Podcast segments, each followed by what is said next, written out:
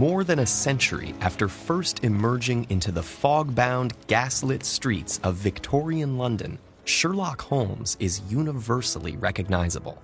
Even his wardrobe and accessories are iconic the Inverness cape, deerstalker hat, and calabash pipe.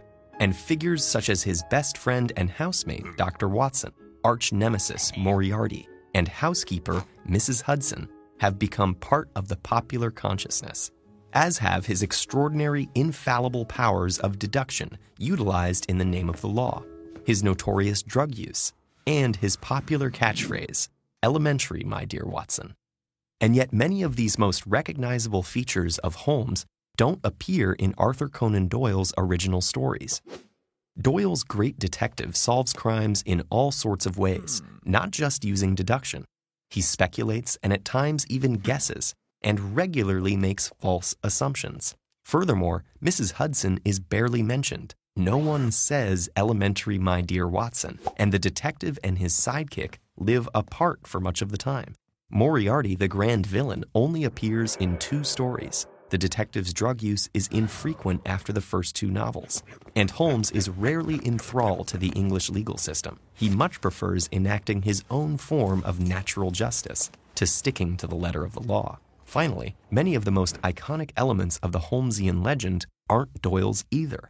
The deerstalker cap and cape were first imagined by Sidney Paget, the story's initial illustrator.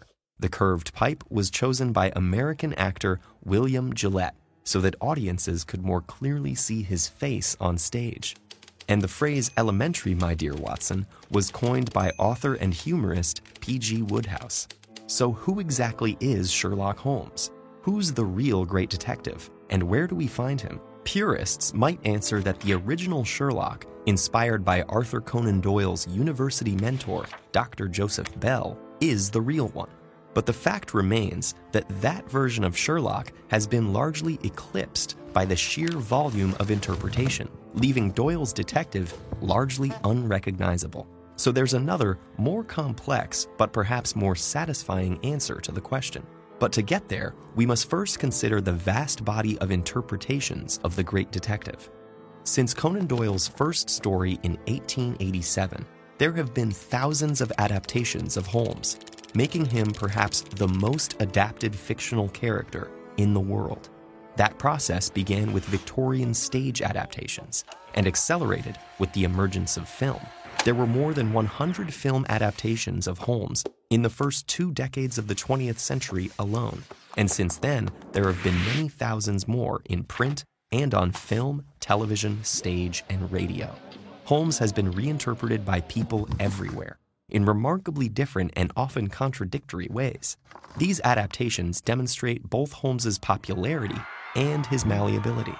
For instance, he featured in a number of Allied anti Nazi propaganda films during World War II, and both Winston Churchill and Franklin Delano Roosevelt were avid enthusiasts, the latter even joining the Baker Street Irregulars, a Holmesian appreciation society, and nicknaming one Secret Service hideout Baker Street. And yet, at the very same time, Holmes also appeared in various German language film adaptations, some of which were said to have been much loved favorites of Adolf Hitler. So let's return to our question Would the real Sherlock Holmes please stand up? The truth is that this world of adaptation has made him into a palimpsest. Sherlock is a cultural text, repeatedly altered over time as each new interpretation becomes superimposed over those that precede it.